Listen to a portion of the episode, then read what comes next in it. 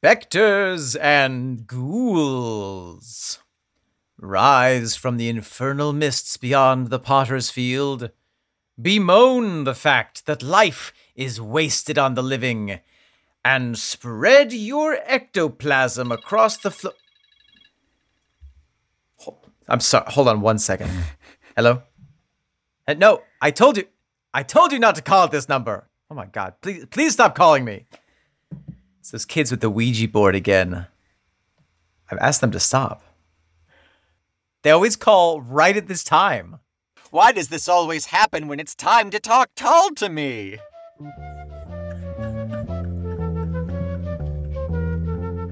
I've tried to have my spectral number delisted.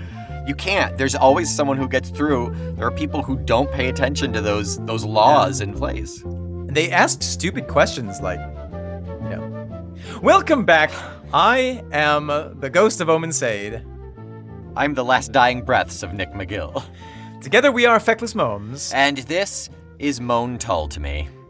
a paranormal investigation in the haunted house of Prog Rock in which near birth experience McGill and Omen sensory leakage Sade take extensive psychic readings of every single song supernaturally long lived band Jethro Tull has ever produced.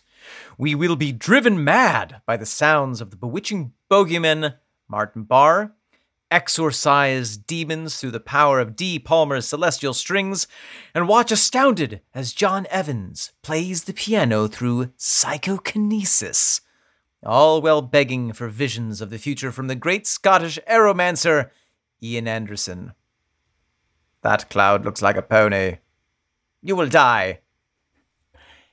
Near near birth, Nick, not near death. No, that's a real term, a near birth experience. That's a that's a paranormal thing. I am I'm baffled by that. Uh, I think anyone would be. Okay, great, great. As long as as long as it's it's a it's a normal thing Yeah. for me to Yeah. be baffled, I guess. Oh, I think yeah. Yeah, very disturbing seeing near, nearly being born and then not. Nick, hello. Uh, welcome back. It's nice to see you again, as always. You're looking fresh as a daisy. I'm freshly freshly blossomed just for you, Omen. Oh. Today we have another exciting show in store for our swell listeners, our sweet, sweet listeners, to whom we may appear as simply voices in the ether. But I assure you, we have flesh and blood.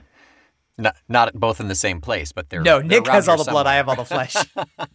That's why we, it's why we make such a good team. Yeah. Medically advised to stay together. Exactly. Uh, yes, in fact, we do have an exciting. Maybe we should have timed this for the Halloween episode.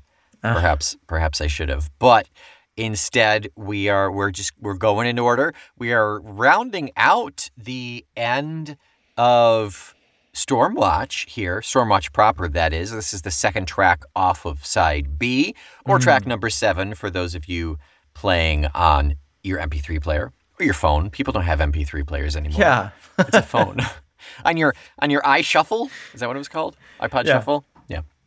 This week we were talking old ghosts, and I thought this week, because of this song, it was an appropriate time to possibly discuss the ghostly elephant in the room. What we kind of haven't really talked about, thinking about this album as a whole, as some people say it is the end of an era.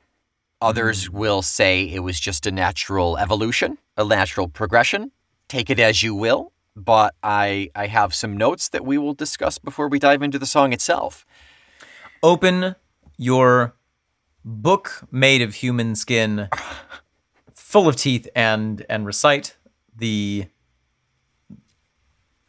runes that are in there printed, Nick. According to the Necronomicon, a, a quote from Dee Palmer Oh, about fantastic. this album, this this tour, kind of the, these quotes we're looking at just kind of the general the general zeitgeist of the band at this time because certainly near the end of the end of the era people knew what was going on in the band. Uh, a simple quote from Dee is it was all happy until it became unhappy.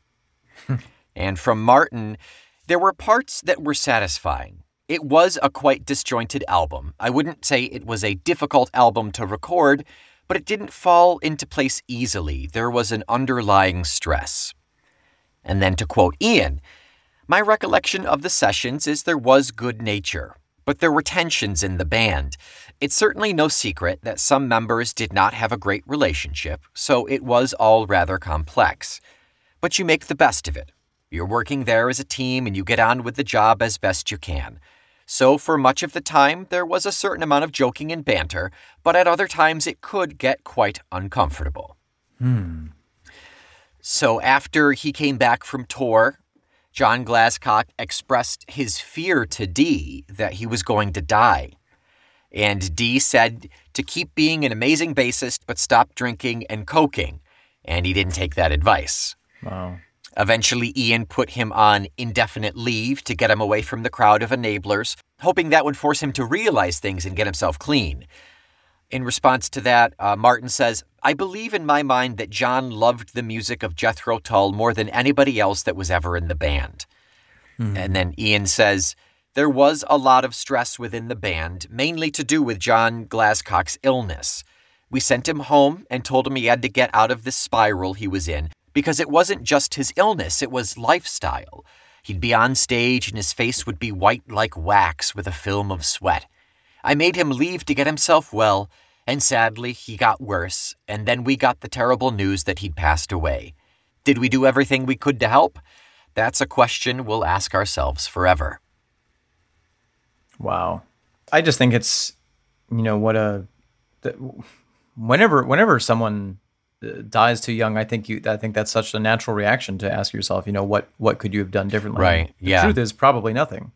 Right. I mean, uh, uh, in particular, when you're with that person all the time, Yeah. you know, but by that point, I think, I mean, I think Ian did, did the right thing. Like, Oh, get- try to get him out of that lifestyle. And then, and then, I mean, it's on him to help himself. Yeah. Ian made it easier for him, but clearly it didn't work. So everybody in the band knew that the end was coming. Dee reckons that it was affecting the live performances too. They were not as tight and pristine as they had been in the past. After the penultimate show of the tour, the tour for Stormwatch, remember John was not on it. So after the penultimate show of the tour, they were told that John Glascock had died the night before. To this day, yeah, that really still upsets Martin to this day. That But they weren't told. well, when I it think happened? I think yeah, maybe that or just the loss, yeah. And but it, it actually hit Barry the most. He and John and Barry were super super close. They were actually planning to form their own group. And I'm not sure maybe that's Tallis, which is the the the group with with Dee and Barry and uh, there were a couple other musicians on there. Sure. It hurt Barry the most. They were planning their own group. He wept all the way through the last gig, but he didn't want that he didn't want to do, but management made him do it. They just had one more show. They had to finish it up. So after at, once all that tour was done, their final stop was a live acoustic set for a radio show. And hmm. that was the last time that John Evans, Barriemore Barlow, and Dee Palmer played in Tull. Wow. Yeah. really, I mean, the one quote that I want to offer from Passion Play was that it was the end of the of the Blackpool Mafia days, Sure. Yeah. That's a good way to put it.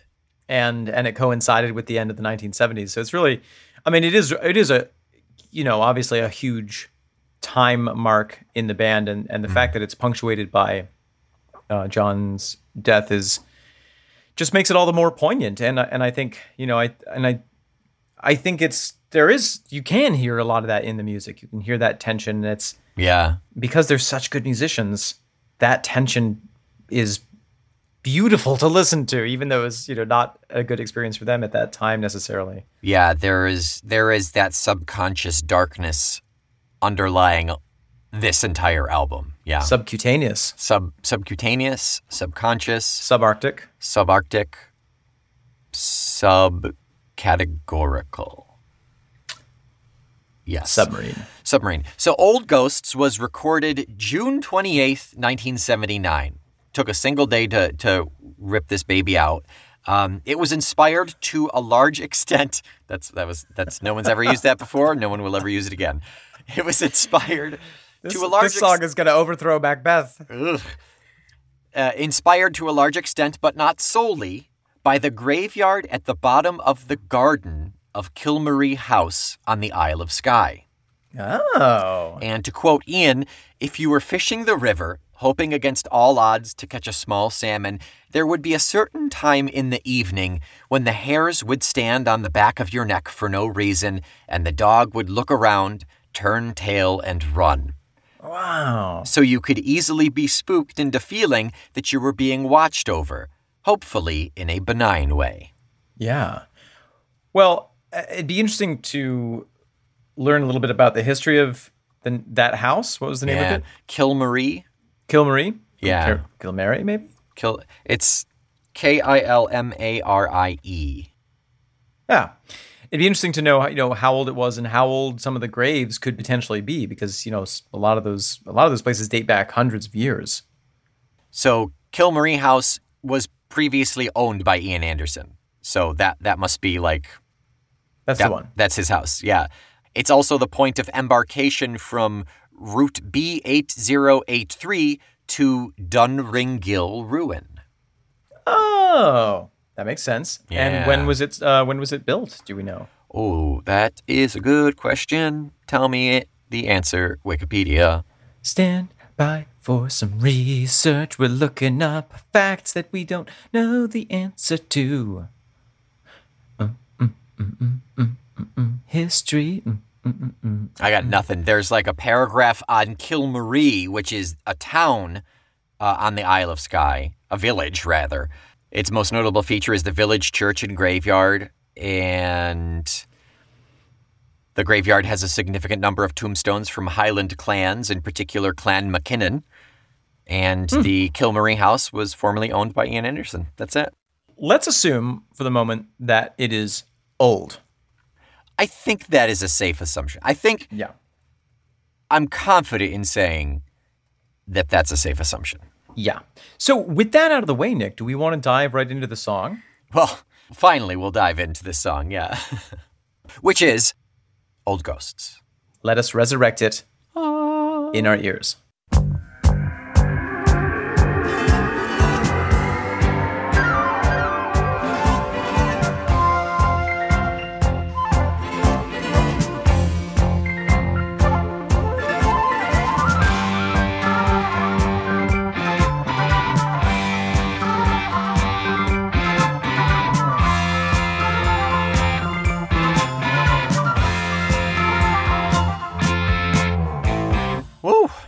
There we have the old ghosts, Nick. Old Ghosts. What do you think, old Omen? ghosts die hard.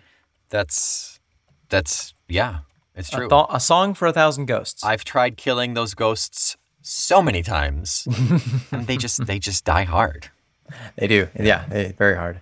Nick, Omen. first impressions. Is this a song that you enjoy listening to?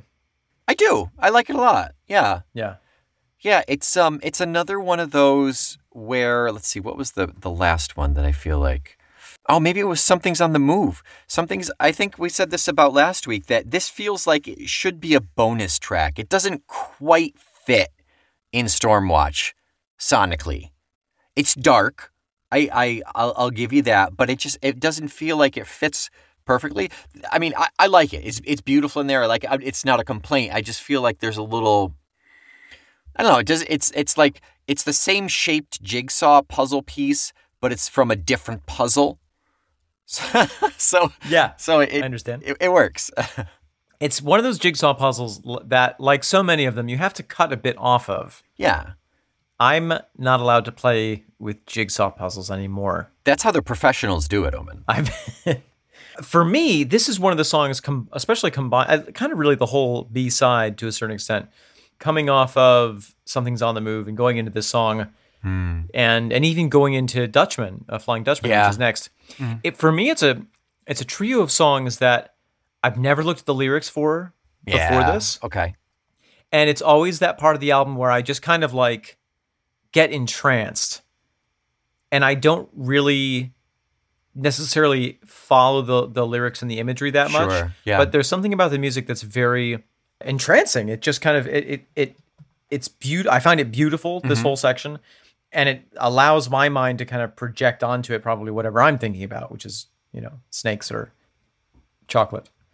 Chocolate snakes, obviously. Chocolate snakes. That's a good way to put it. I think I'm kind of in the same boat. Is that it's by this point in the album, I've kind of kind of sunken into the the miasma that is Stormwatch, and, and you kind of get swept away on these on the sea tide. on the the tide that as the tide comes out as it s- sweeps into that album gets closer and closer to the center you you kind of kind of get it enveloped yeah, yeah.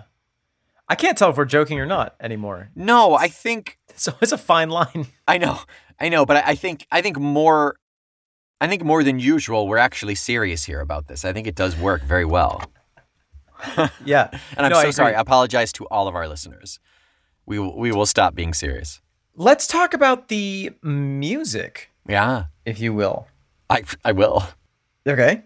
One of the first sounds that we hear, okay, there are two first sounds that we hear, two or three. There's that wonderful, for me, yet, yet to be identified sound of that rising tone mm. that I'm not real. I'm really not sure if it's the organ or if it's the guitar.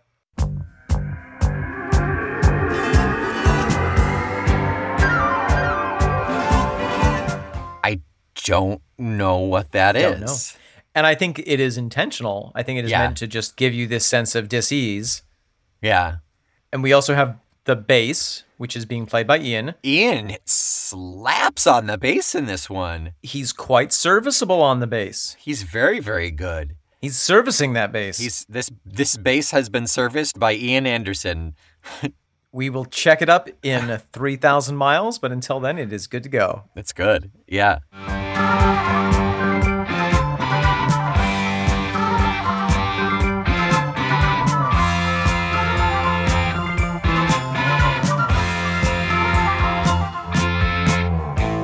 Yeah, ser- throughout the whole song, like there's some the instrumental stretches between the verses, like he's super strong. He's really good on the bass in this one.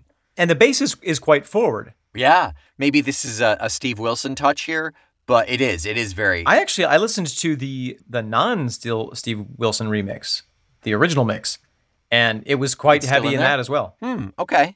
Which I think is nice. It's very thematic. You know, it feels gives you a sense of apprehension and and kind of like, ooh, there, what's what's around the corner? What's stomping? Who goes trip trip trapping over my bridge? Right, like you said, with that kind of sweeping up sound in the beginning that is clearly there but unidentifiable. Yes. Pulling the bass so forward is is also a nice trick because you're not really accustomed to hearing the bass so prominently. Uh, yeah. Yeah. Often. Maybe it was just Ian like really proud of this, so he made the excuses like, "Oh yeah, you don't hear the bass often, so let's let's pull that forward."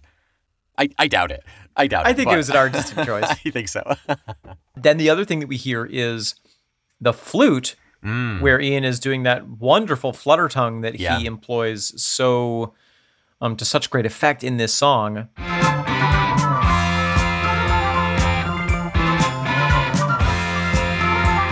And it really is almost. Do you know the, the, the composition term Mickey Mousing? it sounds vaguely familiar. That's when you compose to an image. That's like, you know, you have the cartoon and then you you compose or you play the Oh. organ to the silent film in such a way that it goes along with it. Mhm. Interesting. The way when I listen to him play the flute in that manner, especially right at the top, it's like it's it's Mickey Mousing an image of a ghost for me. Yeah, that's funny. It really it it sounds like how a ghost sprouting out of a gravestone looks in my mind. Kind of like wafts on the breeze, almost like a, a jellyfish, almost. Yeah. yes, yeah, exactly. Yeah, I like that. Speaking of composition, we got Dee strings in here. It stands high on the cat's back like a ridge of threatening hills. When he starts to sing, the strings come in. When's the last time we heard strings? I feel like we haven't heard strings really at all on this album. Am I making that up? I don't think they've been as prominent on this album as they have been in previous albums. I wonder if she's more focused on the organ. Oh, that's true. That's true. I think Tiki may have just knocked some stuff off of Katie's makeup table. It was a ghost. And they- oh, There it is. I found a fun fact. Yes. The word poltergeist, Which word? the word the word poltergeist Uh-huh. means noisy ghost. Yeah, Oh, you already knew that. I did. Yeah, it's it's German. Is that Germanic, right? It sounds German to me. Yeah. Uh, yeah, yeah, I know that. Well, cool. I'm never telling you anything again. No, always tell me everything that I already know, please. Okay. Other musical fun things. We have some really fun time signatures going on with this piece. Mm, okay. A lot of the verses are in 4 4, Okay. but a lot of the bridges between the verses are in 7 4, or perhaps 4 slash 3 4. 4 4 slash 3 4. I, to this day, well, I've made no effort to actually understand it, but to this day, I don't understand how you can count, how it doesn't just end up being one, two, three, four, five, six, and just count until like you hit like 300 at the end of the song. I don't know when do you, That's- how do you know when the beat is, why isn't it 8 8? If it's 4 4, why isn't it 8 8? Or why isn't it 3 4? Like, I don't know. This is not a discussion for right now, but Yeah. it baffles me. Um, all of our musician listeners are are crashing their vehicles and I'm so sorry, Joe. I will not pay for the medical bills. I'm so sorry. Well, so if you listen to this, it's you know if you if you if you think of that theme,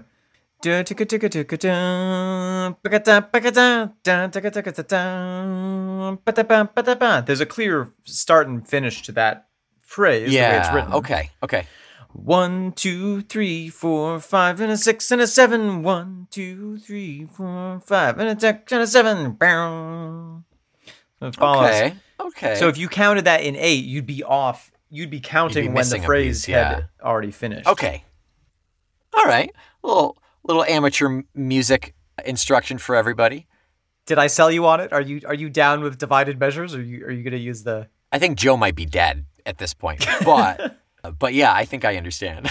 Okay, but the, it's not that simple because there are some places in the verse where there's like an extra beat or a beat removed. yeah.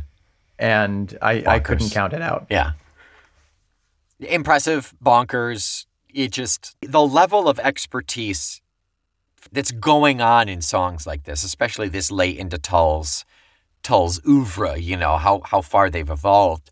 It's just it's almost a shame that it's lost on a schlub like me. Okay. You know that I that I'm not there like being oh my oh the key change and the way the way he count he he changed the count there oh it was beautiful Well, I don't think it's lost on you. I, I mean, for me, that's like saying you have to know how to assemble and build a German car engine in order to appreciate driving a BMW. Okay. You don't have to. okay Driving a BMW is fun, I've read. Someone told me once. Uh, let me let me make it Italian. Driving a BMW is a fun. Why would that be Italian? I, that was a dumb joke. Oh, Okay. What I meant was driving my Fiat 500 Abarth is a lot of fun. Okay. I have a very limited knowledge of how an internal combustion engine works, but I don't need to to appreciate it. But you Just like you don't know, yeah. you don't need to know exactly what's going on under the hood, as it were, Okay. To get enjoyment out of this song. I that I, I feel better about it now. Thank you. I appreciate that. But if the song breaks down, you do have to take it to an expert. oh my god, they're so expensive. more expensive. They have to order parts from. Scotland. It takes forever. It's true, especially these days. Sorry, we need a new flute. Oh god, damn, really? I just replaced the flute. Now, Nick, I have a question for you about the music of this song. Yes. And then I think we should probably move on to the lyrics. Let us do that. Is there a languidity of this song that is not present in the earlier songs off of this album? Also, is languidity a word? I think it is. Just like lugubriousness is. Yeah. I th- and I think that might be the closest we've come to pinpointing why this feels so different. This song feels so different is its languidity. It's linguini. It's languidity and clam sauce. It there yeah, there's there's a there's a stretch here and it fits the song perfectly. it does. It Like does. it's it's it's great for for for doing what it is, but how does this fit into Stormwatch? And does it need to? Like, are we dissecting way too much? Is it perfect where it is because that's where Ian chose to put it? Right. And and you know, to a certain extent it's like, well, these are the songs that Ian wrote when he was living on Skye, and so of course this makes sense in that in that context because Right. it's about a place on Skye. Yeah. But to me, there is musically a certain oiliness to this song mm-hmm. Okay. that I think really works thematically with the rest of the album. Yeah. Yeah. I'll take that. I like that. Yeah. There's a stretching and a pulling and a, and a contracting. It undulates. The song undulates. It's a little filmy. It's a little filmy. Yeah. It's if you get it in the, the right light, it's opalescent. Yeah. Yeah, I agree. I think there's nothing possibly that we could say more intelligently about the music. So let's move on to the lyrics. I promise you that. so this is just a really classy ghost story. Yeah. Kind of. yeah, it, it is. It is. I totally agree. Which is nice because we haven't really had just a straight up ghost story before. Yeah, there's there's a level of and it's not it's not complex, but there's this level of like Ian does so well in in poetically describing things, mundane things. That's that's what we get here in this spooky environment. Right, except it's supernatural things. Yeah, right, right, right, right. But you're right. The the the story is there's a place I go where there's ghosts at. Yeah.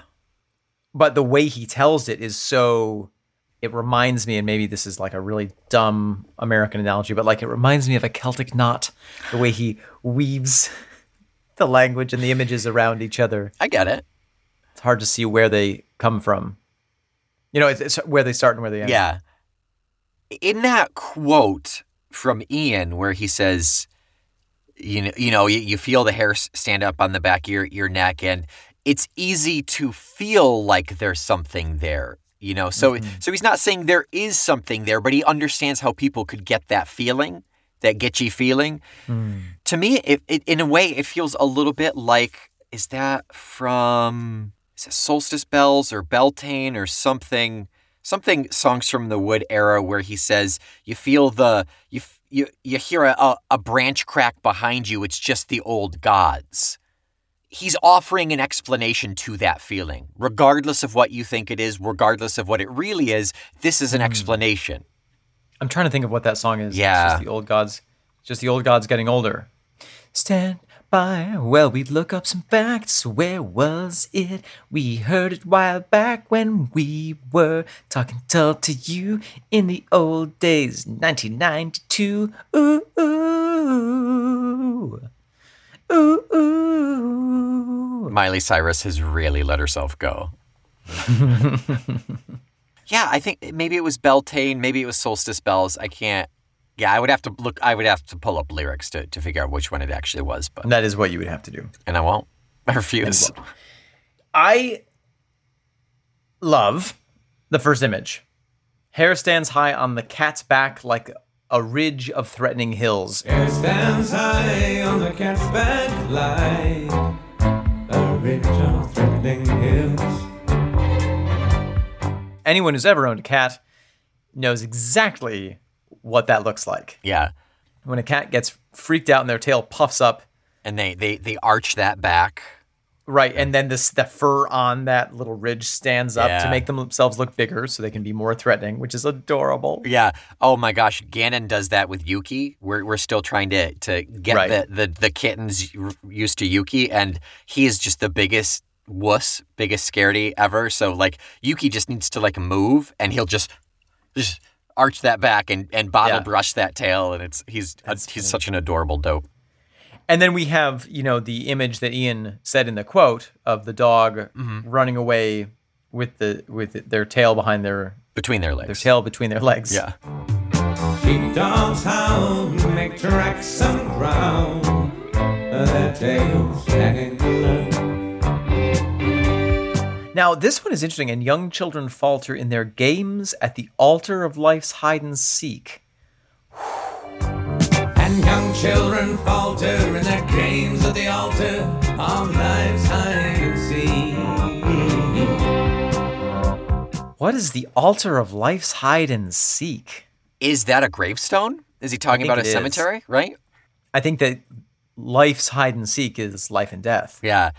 You know, coming in and out of life. Also people return to a gravestone because that's the last physical thing they have of that person there is no life hmm. there they're seeking life but it's Oh, that's all they got. yeah, I like that a lot.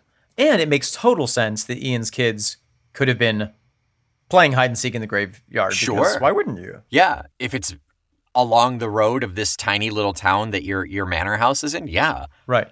And I, I mean, you know, there's there's people have often said that children are in some ways more attuned to the supernatural Yeah. than than adults are, and I've I've definitely seen moments where you know kids are playing and then suddenly they all just stop, Yeah. and it's like Good. what's happening, and then they all start playing again. Yeah. It was children of the corn, but still. I was babysitting a kid once, and this was the most hair raising moment of like child interaction I've ever had. We were playing like a normal game with like, you know, action figures and whatever. And then he got quiet for a couple minutes, and then suddenly, out of nowhere, he said, Something strange is going on. Oh my god. Something strange is happening. And I was just like, What? And I think it must have been something that he heard off of television. Oh yeah, it's it's clearly like a, a mimicking of something, but still. but I have never felt chills run up my back so Yeah. intensely. That's creepier than mine. I was gonna say I don't remember when it was, but my my nephew, who must have been God, like only like five or six or something, but we were I think we were at my dad's outside barbecuing, and he just like he just walked by and just eerily said, Goodbye, Uncle Nick. And he just like kept on walking, like it was a drive-by of that. And everybody around was like, What? what does he know that we don't? Yeah, he saw he saw the he saw the crows Yeah. circling around you. So the, the then we get to the chorus. I'll be coming again like an old dog in pain, blown through the eye of a hurricane, down to the stones where old ghosts play. I'll be coming again like an old dog in pain, blown through the eye of the hurricane, down to the stones where old ghosts play.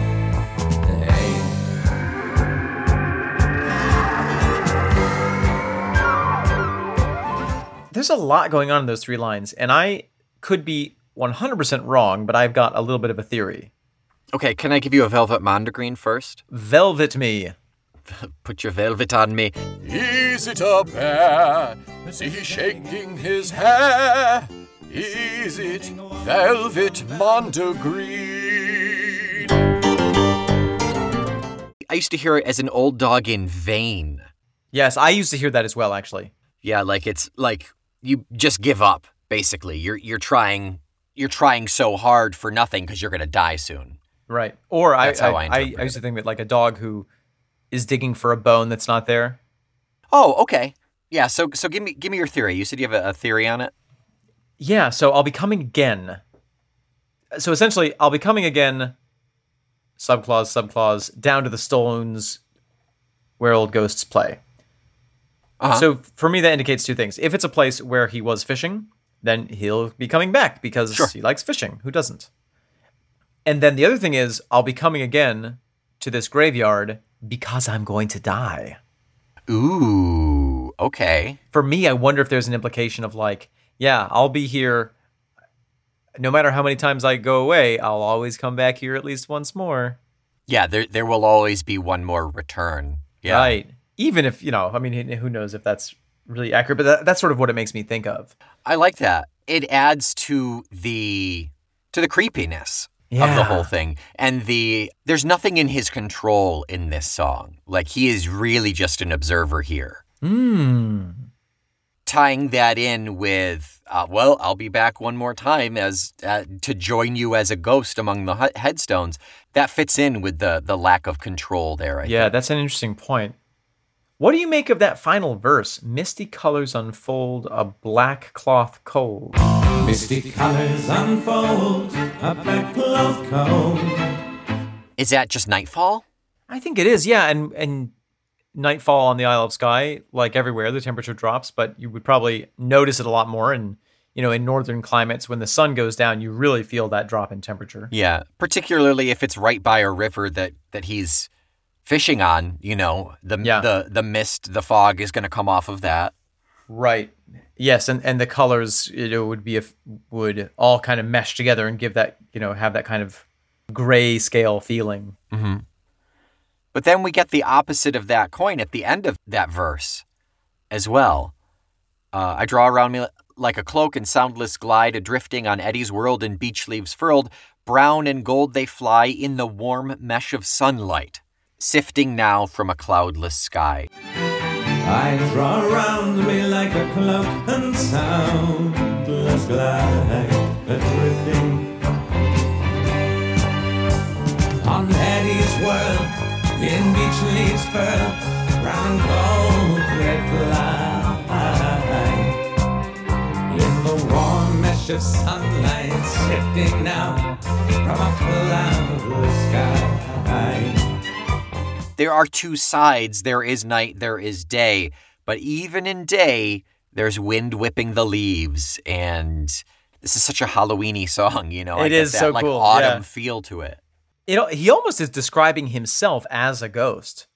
I draw around me like a cloak and soundless glide adrifting on Eddie's like I soundless glide adrifting. Yeah, yeah, yeah, yeah. And to your point, like we start with black cloth, cold, and end with warm mesh of sunlight. It's almost like passing in and out of shadows. Yeah. And as we remember from our geography and topography, Yeah, that's how that's pronounced. it totally it could be, yeah. You know, Skye has all these mountains, Sure. the Uh-huh. Cuillins. And so that gives you ample opportunity for darkness and, and light. You know, if you pass into or out of the shadow of one of those mountains, you could have a big, a drastic change in temperature and how everything looks and the light and everything. Right, even with the sun out. Yeah. And and just just to kind of add to your theory that he's a ghost here, theoretically, if if he's a living human being, he he goes home at night Right. you know, he sees the sun set. He may be outside while the sun sets, but presumably he's going to be, the sun will be risen before he gets up. You know, he should not be seeing sunset and sunrise in the graveyard. No. You know, so he's he's not going anywhere as the day cycle moves through. He's he's tethered to that spot. Have you also, I mean, eh, maybe this is me just totally projecting, but have you ever been out in nature or anywhere and been alone and had that thought of like, am I really here? Or am I haunting this place? Like, like, could I be a ghost and not know it? Have you ever thought about that? Was that that weekend that you ate all of those mushrooms? They looked so friendly in the woods. No, this is something I used to think about. You know, it's like, how would you know if you're out by yourself? I, you know, this is more teenage thought, teenage Omen thought. sure, But yeah, like, yeah, yeah. how could you prove that you are not? Well, and really, in any case, you know, how it's, it's. I guess it gets to like, how do you know that what you're perceiving is your reality? Just because you think you're a living human being, how do you know that you're not maybe a ghost and you're making it all up? It feels a little bit like the sixth sense in in that it's all about your perception and knowledge and once you once you learn the truth you can't go back hmm. so so regardless of how you're living that's that's how you're living you know so it does it does it do any good to wonder that Right. I'm, I'm speaking into a ouija board right now by the way everyone omen is not a living human being No, there's a reason. There's a reason we don't do this show live because we're dead. No, but it, it, it, for me, what he's describing is that feeling of like, oh, I could be a spirit. Right. When you're so so far removed. If a person exists in the middle of the woods and no one's around to hear them, do they exist? If they don't post it on Instagram, did it really happen? Did it happen? and and for me, the times that I've experienced those are in you know kind of eh, profound natural settings. Like when uh, the other couple weeks ago, I went to Santa Fe and went to this ancient pueblo site with a couple of friends, and it's like it's so quiet out there. It's crazy. Yeah. and we were walking along and there are these huge rocks and sometimes i would go on one side of the rock and they'd be on the other side of the rock for you know just 30 seconds or a minute and in those 30 seconds i remember thinking to myself like am i the only person in the world You Michael Collins yourself. i yes i did i did Just to wrap up that, I think that's really we've lost that that awe and that grandeur in the growth of our civilization. I mean, that was with communication and everything. yeah. that was probably a, a pretty common feeling. I, I think so. Common but less affecting to people. You know, it, they were probably more accustomed to it because Maybe. there was no noise, there was no pollution, there was no overcrowding. No apps dinging on your phone every 30 seconds. There was a lot of cholera, you know, but I mean, A lot more chances for death, too. So, more Exactly. opportunities to be like, Am I dead? Did the plague kill me? Yeah, you see death more readily and more often, and, and it is it is less guaranteed. Like, oh, you are going to live until you're ninety. Like we, we know we have a we have a lifespan as human adults in 2021 or 2022 when you hear this from the past. and, and yet and yet the thing that um connects us to our our ancestors is all of us do die Mm. and as the stoics said you should meditate on in latin what is it memento mori remember that you will die Yeah, remember death. Yeah, and i think this is such a wonderful kind of fun spooky take on that concept it's like oh yeah there's the graveyard that eventually i will be there whether it's that graveyard or a different graveyard yeah, I'm going to go back there at some point. And having that spooky feeling on the back of your neck of reminding you like death is awaiting. It's not weird, it's just normal. yeah. Right. I think I think honestly, maybe that's the big takeaway from this is it's not weird. It's normal. What's up, everybody? It's ya boy Death. Welcome back to my channel. Die death to me. Die death to me.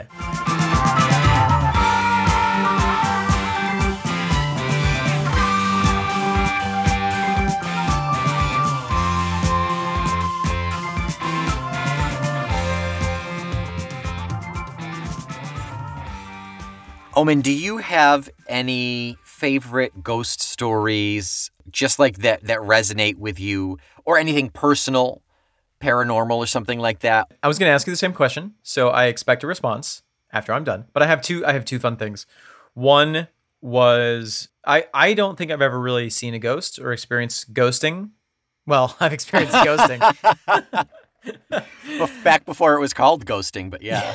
No, uh, but um, one time, so uh, when I was a teenager, my mom and my stepdad owned the house that my grandmother and grandfather had lived in years previously. And uh, my grandfather had actually died in the house of old age. You know, died Super common. Yeah. Yeah. you know, super, super norm. And in this house, you probably remember this. If you're standing in the bathroom, if you looked in the bathroom mirror, you could see a part of the office behind you, Yeah. Close by each other. Yep. So one time I was like brushing my teeth, getting ready for bed, and I looked up and I, out of the in the mirror, I saw somebody standing in the office. and I thought, oh yeah, well it's you know it's either my stepdad or my mom, and so I finished brushing my teeth, and two seconds later turned around and there was nobody in the office, and there was no one in that whole part of the house. And in my mind, I was like, oh, that was my grandfather checking up on me. Oh, okay. Yeah. Yeah, could be. I don't know. Not a strong ghost story, but um, my my favorite local haunting is the the theater that I first performed at in Oswego, where I did Oliver the musical, and I was the Artful Dodger. There was a story that that theater was haunted by the ghost of an electrician who had been working late in the fly system one night in like the 50s or 60s and electrocuted himself and fallen and died on the stage. And the story that the, that the uh, stagehands told was that in a recent year, the technical director had been finishing up some work late in the theater and was working by himself up on a ladder. And someone, he looked down and someone walked onto the stage.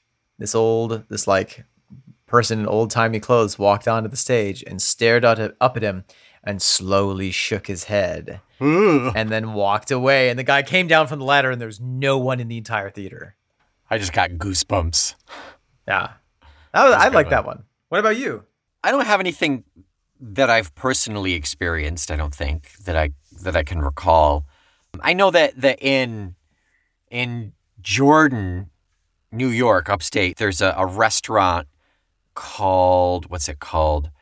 The the Wayside Irish Pub. It's like on this corner, and I remember Huh. it's like my dad never ever ever ever talked. I don't think he believes in any of this stuff. I don't think he believes in anything supernatural or whatever. But every now and then, when we drove by that restaurant, he would say the upstairs of that place is is really haunted. and it's the the Wayside Irish Pub. Apparently, the first instance of the haunting was back in the '60s when someone saw like a transparent lady in the in the window of the upstairs window when it was closed due to a, a fire Oh, interesting. because that, that stuff happens in restaurants all the time. And then they say there's like a, a friendly ghost named Harry and, and all sorts of stuff. It's been featured on a couple of like haunted New York Yeah. things and the stuff. But but that's that's like the one that's like every time I drive by, I'm like, eh, maybe.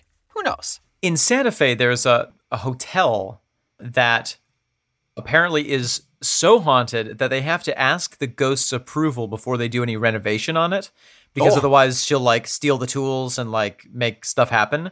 Wow. And apparently she really loves roses. So every time they need to fix anything in the place, they bring like a dozen roses to the room that's super haunted. And they're like, here you go. Just let us do some things. We need to do some upkeep. And then she's cool with it. It's just a lady that lives in the walls and just she just like really likes flowers Eats roses. and eats roses for some reason. It's it's weird. It's weird. Next week. Do you know what we're talking next week? I do know what we're talking about last next week. Last week? I do know what we're talking about next week because I listened to the before and after of this song to try to get a sense of the flow. Mm. Nice. and nice, we are listening next week to Flying Dutchman. It's done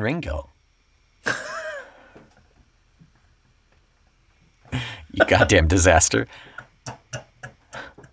Next week we are. I'm just getting this in just now. Next Oh, week this, we're this talking. We're talking to. We're listening and then talking to all about Dung Gringle. Dun Ringill. Not dung. Not dung, Next- Ringo. Next week, Nick, I believe that we're talking about Dun Ringill That's right. I'm so proud that you got that, Omen. on the first try. First try and everything. So impressive. Until next week, while the misty colors unfold a black cloth of cold, look up into that black cloth and pluck out five stars for us. Drop those into Apple Podcasts to give us a review while you're at it. Remind us of our mortality and how soon even this podcast will come to an end.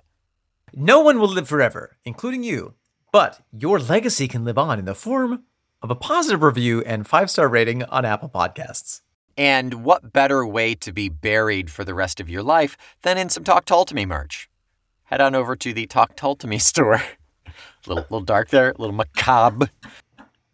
Yeah, buy some merch. Link in the show notes. Until next week. If, wait, if you, I've got one more. Okay.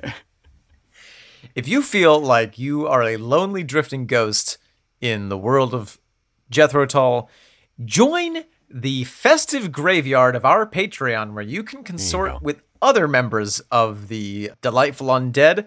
And for only $5 a month, you can chat away with all the other ghosts there who haunt the our Patreon page and Discord channel. Until next week, I am the old dog in pain, Nick McGill. I am the whirling beach leaf, Omen Sade. We are the children faltering in their games, the feckless momes. And this is Blowing You Through the Eye of a Hurricane. Talk tall to me.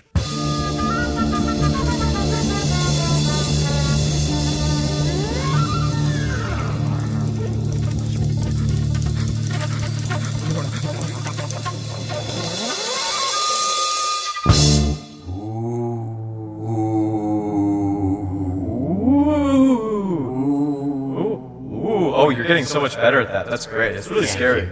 Hank, I've been, I've been working from the diaphragm up instead of just the lungs. I, I Yeah. feel like I get better control. Yeah, yeah. It's it's important to find your haunting voice, really. Yeah. Yeah, it's, it's taken me a couple of couple of millennia, but I'm getting there. I'm getting. Hey, you know what? We got another bit of time, am I right? Oh my gosh. We're You know, Thomas, I've, I've been meaning to tell you, like, your oh, translucence is like on point lately. I'm just really impressed with that. Thank you, thank you, Franklin. You know, the, the secret is I haven't eaten in uh, in 300 years. Well, yeah, that that'll do it. That'll do it. But you know what? That's that's what the ghost hunters are looking for. Yeah. Oh my God. they're gonna spot you. Oh, they're gone. I can't. I can't believe that they keep coming back here. It's just. You know, I don't I don't mind like I don't mind the company, but they're just so annoying. Oh oh no. Oh, God, again? Oh no. Okay. All right. All right.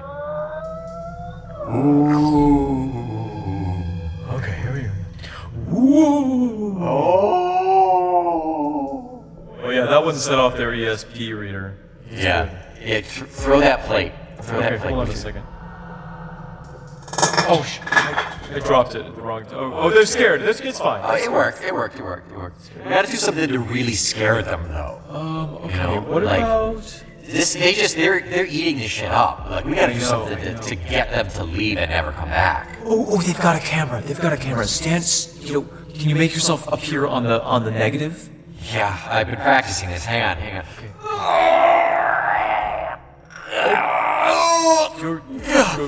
You go spooked. Oh no. I tried really hard. Did it work? Do you think it worked? I don't think so. They, they don't seem scared anymore. They don't seem scared. Oh, oh, oh! Uh, I'll turn on the TV and be a voice from uh, from the static. Yes, nice, nice, nice, nice, classic. Health insurance can be the best health insurance for you. You never have to worry about your health again after you purchase Blinko's health insurance for only $19.99 a week. They don't. They don't seem scared. I mean, you just sounded like a commercial. You were I was. I. It's been a while. you weren't threatening their lives or No, telling them to get out. It was really just informative. They probably have better health insurance now. Okay, what if we? Uh, what if? What if we take over their bodies? Ooh, and make them do stuff? Yeah, yeah. We can um, we can make them dance or or or do that creepy backwards walking thing. Oh my gosh. Do you know how to do that? I've been Uh, trying that for I've years. never I done it just by kill 'em. myself. Oh, I always break their back. I know, I know. Okay, what if you do the arms and I'll do the legs? Okay, okay, like a like a horse costume, yeah. Yeah. Okay. Here we go. oh. Uh, move your move your uh, your uh, your left leg a little bit. My hand's Okay. stuck. Sorry, okay. Let me just get my hand up around the spleen. This is a lot tighter than I thought it was. Jeez. We're good to go. And five, six, seven, eight, ten. Yeah. There- oh, I gotta get out of here. It's Yeah, it's it's, too it's, it smells so bad. cramped. Yeah, oh my gosh, you know. I know. What is it? What is it? Maybe maybe we should tell them something. Tell them something that will make them Yeah. You wanna whisper it? And you do you do that one's ear, I'll do the other one's ear. Okay, ready? ready? Alright, ready. Talk Tall to Me is a proud member of the Factless Moles Audio Network. Ooh. They went to get pizza. Oh. I thought that would like really ruin their day, but it do you want to write in blood? Yeah, let's write something about their moms.